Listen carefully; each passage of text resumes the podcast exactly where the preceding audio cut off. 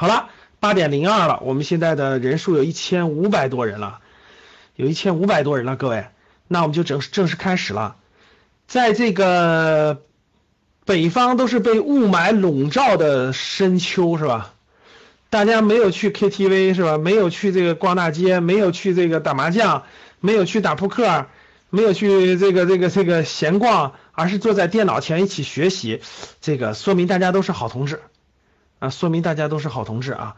待会儿希望大家跟两千人一起学习，所以大家互相通知的，希望咱们跟两千人一起这个一个周日的晚上，我们一起学习一一个半小时，让大家都有收获，好吧？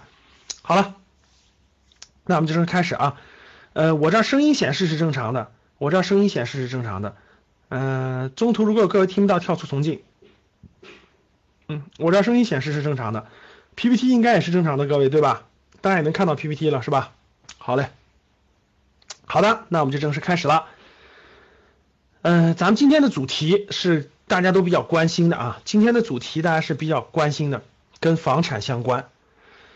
咱们解读解读房产限购，九月二十八号一直到十月这个初，对吧？各个城市出了很多房产的限购政策，出了很多房产的新政。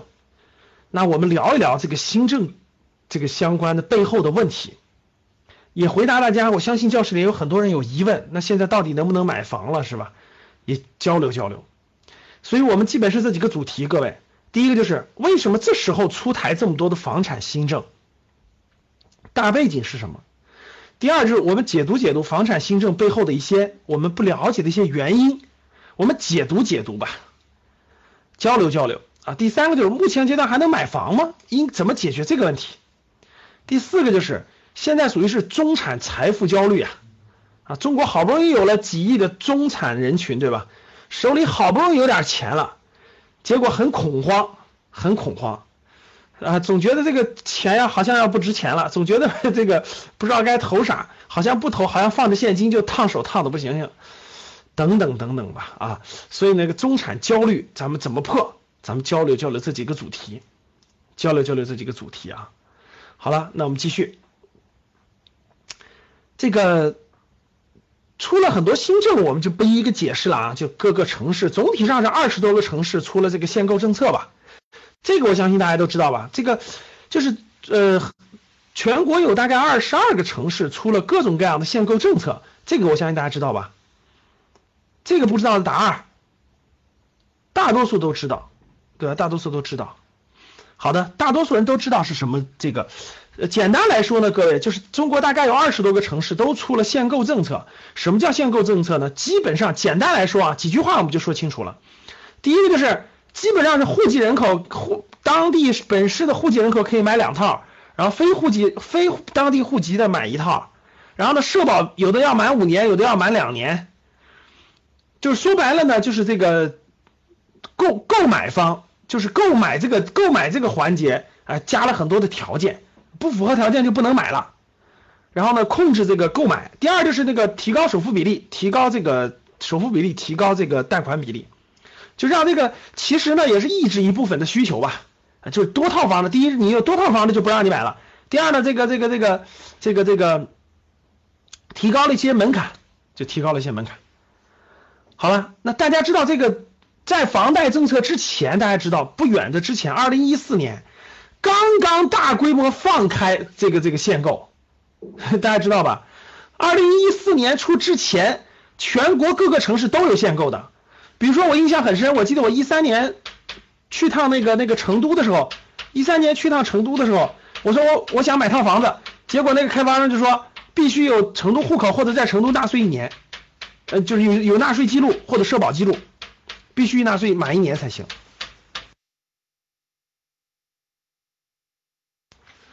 必须纳税满一年。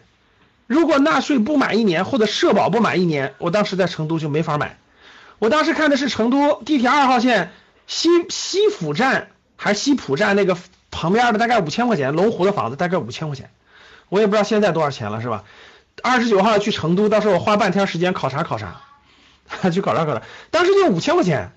我当时就觉得，我觉得能买，这有什么不能买的呢？我想买了，结果我一问，你有这没有成都户口，或者是在成都没有纳税或社保不满一年是不能买的啊，那我就没办法了，我就我就我就散了，就不考虑了。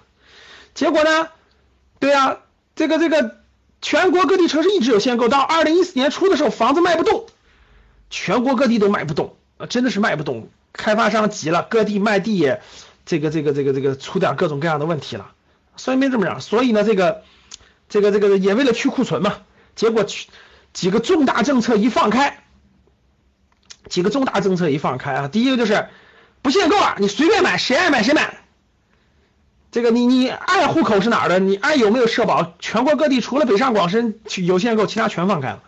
第二就是原来有个重大政策，是满五年，就是满五年卖这个房子不需要交增值，不需要交增值税，不满五年要交五点五的增值税，现在改成满两年就不用交了。哇，这两个政策再加上各地银行放贷首付比例放放放。结果用了大概不到两年时间啊，一四一五年的房价就是这个这个也有也有这个货币各种原因啊。大家知道啊，一六到一六年以后，各地房价都来了个窜涨啊，各地都来了个窜涨。我相信大家都这个这个这个这个都有感觉啊，都有感觉。各个城市都很多城市涨了很多，很多城市涨确实涨了很多。在今年上半年的这个就是账面上吧，账面上涨了很多。各位，这个你们城市，你们城市，你所在的城市，你所在的城市，房价没动的，这涨了的打个一，没动的打个二，就是我所在城市没怎么动，微涨也算。你像重庆房子就没怎么涨，对吧？好多城市没怎么涨。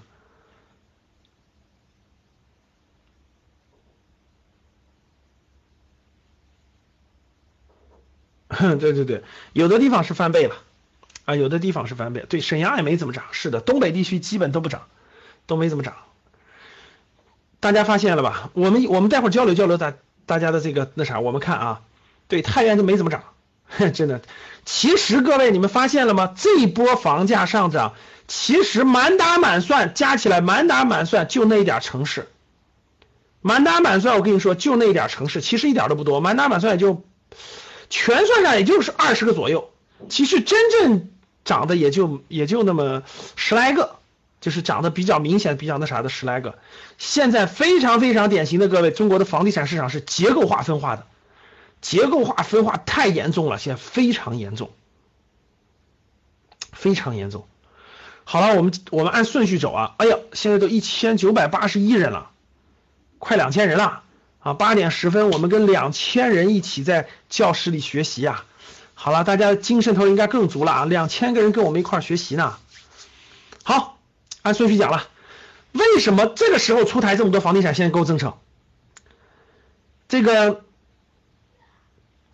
我们有些学员就微信就微信就问我，哎，就懵了，就一过国庆节就懵了，哎，怎么怎么这么多限购政策？这这什么意思？这是这是就就就很懵了，这啥意思？为啥这个这个这个这个这个出这么多限购政策？那我到底应该是买还是卖呢？我到底应该怎么办呢？很多人懵了。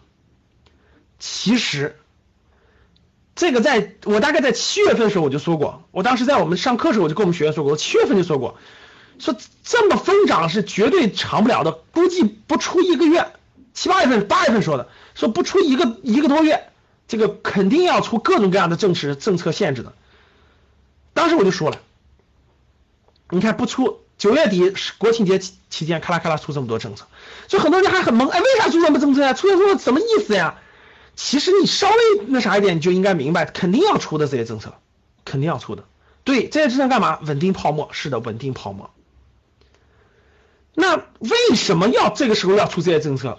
因为前面涨的有点乱了，涨乱了，涨疯了，超出了可控范围。超出了可控范围，国家不是要它涨，就是咱这个中央政府不是要这个房价涨，其实是要什么？是要它交易量，是要它卖能卖动，不停的往外卖。结果呢，一卖就疯涨，要不就不卖，要不就卖不动，要不就卖不动在那横着，要卖要快速卖就是疯涨，好像只有这两种情况，就回到了跟股市是一模一样，你们发现了吗？跟我一模一样，一要让大家买股票的时候肯定是疯涨的，要不然就疯跌的，就不存在中间模式了。不存在中间模式了。那为什么是在九月底和十月初？为什么是在九月底和十月初出这个政策呢？是因为二零一五年底到二零一六年初，整个全国的房地产市场来说，特别是核心城市涨涨得有点疯了，就是偏离了这个可控的范围和轨道，风险急剧增加。风险急剧增加，我们就说一，我们就说先说两个特征啊，各位看。七月份的时候，七月的时候，房屋就整个全国这个贷款，就银行间贷款增加了四千六百三十六个亿，就整个七月份银行贷款增加了四千六百三十七个亿，住户住房部门就是贷款贷款的贷款增加了多少？各位四千五百七十五个亿，哇！当时我看完这个信息后我就崩溃了，我就直接在我的朋友圈就说。大家看到没有？一个月的新增贷款四千六百三十六亿里头有四千五百七十五亿是房贷，这是啥概念？各位，大家知道这是啥概念吗？四千六百三十六减去四千五百七十五，剩余的那些是企业贷，大家能听懂吗？大家能听明白吧？就是这老板企业不。不向银行借钱了，全是员工借钱呀！大家明白啥意思了吗？就是四千六百多亿里头，四千五百多亿是房，就个人的房贷，真正的企业贷只有很少很少，一百多亿，啥概念？就是企业都不贷，企业都不敢借钱了，企业都觉得借完钱赚不到钱了，结果一帮打工的在那疯狂借钱。换句话说，就是老板都不借钱了，老板都看不到借钱为什么能赚钱，员工一帮他认为我肯定能还了贷款，所以全疯狂去借钱。大家能听懂了吗？这个能听明白吗？贷款借钱的全打工的呀，真正的老板不用贷款呀，他太有钱啊。所以说，老板不敢借钱了，员工疯狂借钱。结果才过了一个月，个像八月份，八月份新增贷款九千四百八十七个亿，各位看好了，一个月新增贷款九千四百八十七，一个月增加一万个亿，这让我想起来啥了，各位？二零一四年底、二零一五年初的时候，当时中国的股股股市一天的交易额一万个亿啊，一天的交易额一万个亿，最多的是一天两万个亿。转现在把这钱全转到房地产上，一天借款啊，找银行借钱借九千多个亿，就一个月。然后呢，住房贷款部门一个月贷款六千七百五十五个亿，大家看懂了吧？就是普通老百姓一个月要借六千七百五十五个亿的贷款去买房子的那个贷款的钱，老板只借了大概两千多个亿，大家看到了吧？就是就是这里面这个贷款增加了，说明了什么？贷款增加了说明什么？说明了什么？说明大量借钱的，大量借钱的都是什么？都是都是没有钱，没有多少钱的，他付不了全款，付不了全款，只能借钱买。那借钱买就意味着未来十年、二十年、三十年，你得还这贷款啊，你得工作稳定，得有这个收入，你才能还啊。老板都不敢借钱了，老板都觉得经济形势不好，谁给你发工资啊？你大家回答我，谁给你发工资啊？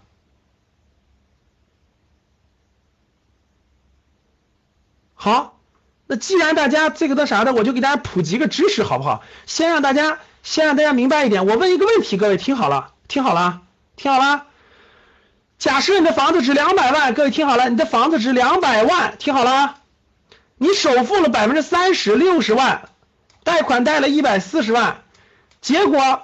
假设啊，假设房价下跌了，跌房价房价，你的银行贷了一百四十万，各位听好了，你首付了六十万，结果房子整个房子整个跌跌跌跌，整个跌到一百二十万去了，整个跌到一百二十万了，各位听好了，跌到一百二十万了，那这个你你你银行贷款你银行贷款还不上了，听好了，你银行贷款还不上了。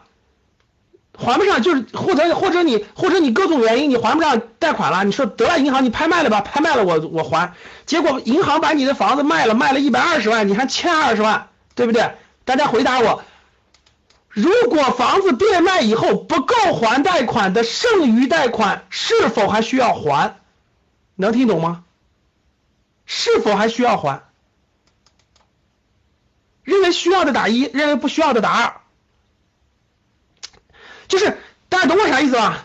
我没钱还贷款了，对不起银行，房本不是房子不是在你那抵押的吗？拜拜，房子给你了，你爱卖卖去，我不管了。结果房子卖，银行拍卖完了以后，剩余的钱不够，听明白了吗？不够，就是卖完不够，怎么办？这时候，这个钱还还不还？各位还不还？回答我还不还？认为还的打一，认为不用还的打二，就是。大家懂我的意思啊？就你借银行钱，结果你那个抵押房屋做抵押借的嘛，结果房子卖了还不上了，咋办？好，有打一的，有打二的是吧？有打一的，有打二的是吧？好，那我们现在别管它能不能拍卖啊。由于你如果你是第一套房产，你自住的，银行不能强制拍卖，但是你也得还贷款，也得还贷款。咱们先普及这个小知识，把这个小知识普及给大家，各位听好了啊。如果房子变卖后不够还贷款，听好了，余剩余贷款是否需要还呢？四点给你解释清楚。第一，房屋抵押贷款，如果房屋变卖不够还贷款的不够部分，由买房人补足。听懂了吗？就是这个房子，如果你如果你有贷款，最后房子变卖完了以后，银行不是抵押的房子吗？变卖完了不够的，你是要补足的。是你不要房子了。欠的钱你也得补，你的房子卖完了以后，离你的借款欠多少，你还得补。谁说的？不是啊，听明白了啊？刚才所有打二的人，所有打二的人认真听啊！你我讲了半天了，还没听懂吗？你把你把房子抵押了，借了银行一百四十万，银行把你的房子卖了以后，你说你还不起贷款了。把你的银行卖了一百二十万以后，剩余的二十万，我一直问还不还吗？我这不告诉你了吗？必须还，继续还。房子卖完了，欠的钱还要还，听懂了吗？第二，如果资产不够，银行不够，银行可以通过诉讼强制执行你的银行存款，或者是强制让你的冻结你的银行账户，明白了吧？如果你你就举个例子，你不还了，你偷偷你偷偷藏了点现金，你说这钱我不能还，房子啊你爱卖多少卖多少，银行拜拜，我不要这债务了。结果银行还完了，欠的钱可以强制冻结你的银行存款，听明白了吗？今天没有偿还能力，以后也可以追索。比如今天没有，那没关系，十年之内你补齐，能听懂吗？如果拖延会增加各种费用，比如说诉讼费。那银行到底法院告你去，判你输了，诉讼费交，执行费、滞纳金、利息，明白了吗？银行的债是躲不掉的，各位，不是说你啊那房子我不要了，给你吧，不是啊，那是看价值的，听懂了吗？我为什么要把这个知识补给大家，各位，这就叫做杠杆投投资，你别觉得你。你大家总想的是杠杆投资，我赚的多。就看我，你看我买的时候两百万的房子，我六六十万买的，我贷了银行一百四十万，结果我房子涨到三百万了，哇，房子涨三百万了，我多赚了一百万，这是账面上赚了一百万。听好了，如果你卖了，那就兑现了。你把你把这卖了呗，还完银行的一百四十万，你还还银行一百，你还你还剩的钱，把那些钱剩，那是你赚的，听懂了吗？那你赚了一百万。这是因为有杠杆，这是因为有杠杆，听懂了吗？你六十万赚了一百万，这是有杠杆。其实大家没明白，杠杆这个东西是向上赚的大，向下也赚的大，向下也亏的大，听懂了吗？我举个例子啊，各位看好了。比如说你房子从两百万到三百万了，哇，你是一下通过六十万一下赚了一百万，对不对？你的本金是六十万，你赚了一百万，为啥？你有杠杆，你有杠杆，房子涨了百分之五十，但是你的本金就已经赚了百分之一百多了，你有杠杆。同样道理，各位，同样道理，那些房子只要跌四十万，各位听好了，你就亏光了，能听明白吗？看这儿，你的房子涨一百万，你是能赚一百，你的房子跌四十万，你就是你你就没了，听明白了吗？不用跌四十万，你的房子在未来五年跌三十万，你就变成穷光蛋了，一毛没有了，看好了。大家知道怎么得出这个结论的吗？看这儿，两百万跌到一百七，听好了，两百万跌到一百七十万，为啥你一毛钱没有了？五年时间，各位听好了，五年时间。我问大家，五年的银行的利息，银行贷款是先还银行利息还是先还本金？是先还银行利息还是先还本金？说。对，先还利息。你贷银行一百四十万，五年的利息，我告诉你多少钱啊？大概四十万左右，三十五万到四十万左右，就是五年你先还银行的利息，三十五万到四十万左右。因为你每个月一百四十万的话，大概一个月还七千块钱的话，大概一个月一个月，如果你还七千块钱的话。呃，大概六千块钱是利息，大概六千块钱是利息，五一千块钱是本金，这能听懂吗？这能听懂吗？大概六千块钱是利息，呃，那个一千块钱是本金，所以五年下来你基本上还了三十五万到四十万之间，听懂了吧？你看啊，你看啊，你房子卖一百七十万以后，你卖一百七十万以后，最后把银行贷款还了，你是还剩三十万，那你别忘了你的利息交完了。大家听懂了吗？表面上它只跌了三十万，其实其实什么？你的利息已经交了三十万了，你的利息已经交了三十万了，然后你手里只能剩三十万，大家听懂了吗？其实这五年你损失了多少钱？六十减三十是个三十万，再加上你再加上你交的利息，大概三十五万到四十万，你损失了六十五万到七十万左右，就五年时间。其实你亏了一个，你所有就这件事儿，整个这个投资或叫投机的整个的本金其实都亏光了。能听懂吗？能听懂吗？各位能听懂打一，能听懂打一。所以我必须强调的是，杠杆儿不要想着所有事物都涨，杠杆涨的时候厉害，跌的时候也厉害。稍微跌一点儿，大家看，两百万的房子跌百分之十五，你的本金就没有了。对，杠杆就是放大收益，放大亏损。房子只要下跌百分之十五，你的本金就没了，你的本金就没了。银行利息加你一半本金出去了，你最后就剩一就剩一点，其实你亏了六七十万，能听懂吗？对，这点能听明白了吧？杠，如果房价向上涨，如果房价向上涨，那肯定是它房价涨百分之五十，你能涨百分之一百，为啥？你也是杠杆，你能涨百分之一百，你能涨百分之一百五，为啥？你是三十万，你是百分之三十的首付，听懂了吗？借钱就是杠杆。借钱就是杠杆，借钱买房子，借钱买股票，借钱买任何东西都是杠杆。向上向上涨百分之五十，你能赚百分之一百五；向下跌百分之十五，你就亏光。这就叫杠杆。听懂了吗？为啥在这个时候必须强调这一点？这就是我们也是跟这课程有关系的。待会儿就讲到了啊，你就明白我为啥讲这儿了啊。好，这点大家都听明白了吧？好了，对。那大家看到了这么多人贷钱啊，一个月一个月有六七千亿的普通白领借钱买房子呀！哇塞，这这这跟当年两万亿的杠杆买股票有啥差别？大家告诉我，股市也是一年多达到两万亿的杠杆的，这房子光这光这一波上涨，已经已经几四万亿的这个欠银行的钱了，这都是利息。这都是这都是利息加借的钱，稍微一个波动，稍微一个波动，你还中产呢，就直接打回那个那啥去了。稍微一个波动，真的不用多了，百分之二十的回调，立马立马这个一帮这个，你你就不用看数字，你就不用看数字，房价稍微回调百分之二十，当年套着高位的人立马成穷光蛋，他所有的所有的首付就没了，信不信各位？赌，叫你赌，好赌吗？不是都认为只涨不跌吗？好了，今天的节目就是这些。想要系统学习投资的同学，记得加周老师的微信：幺三七零幺八三五八三四，也可以加 QQ 群：四幺六四零六幺五六。下期节目再见。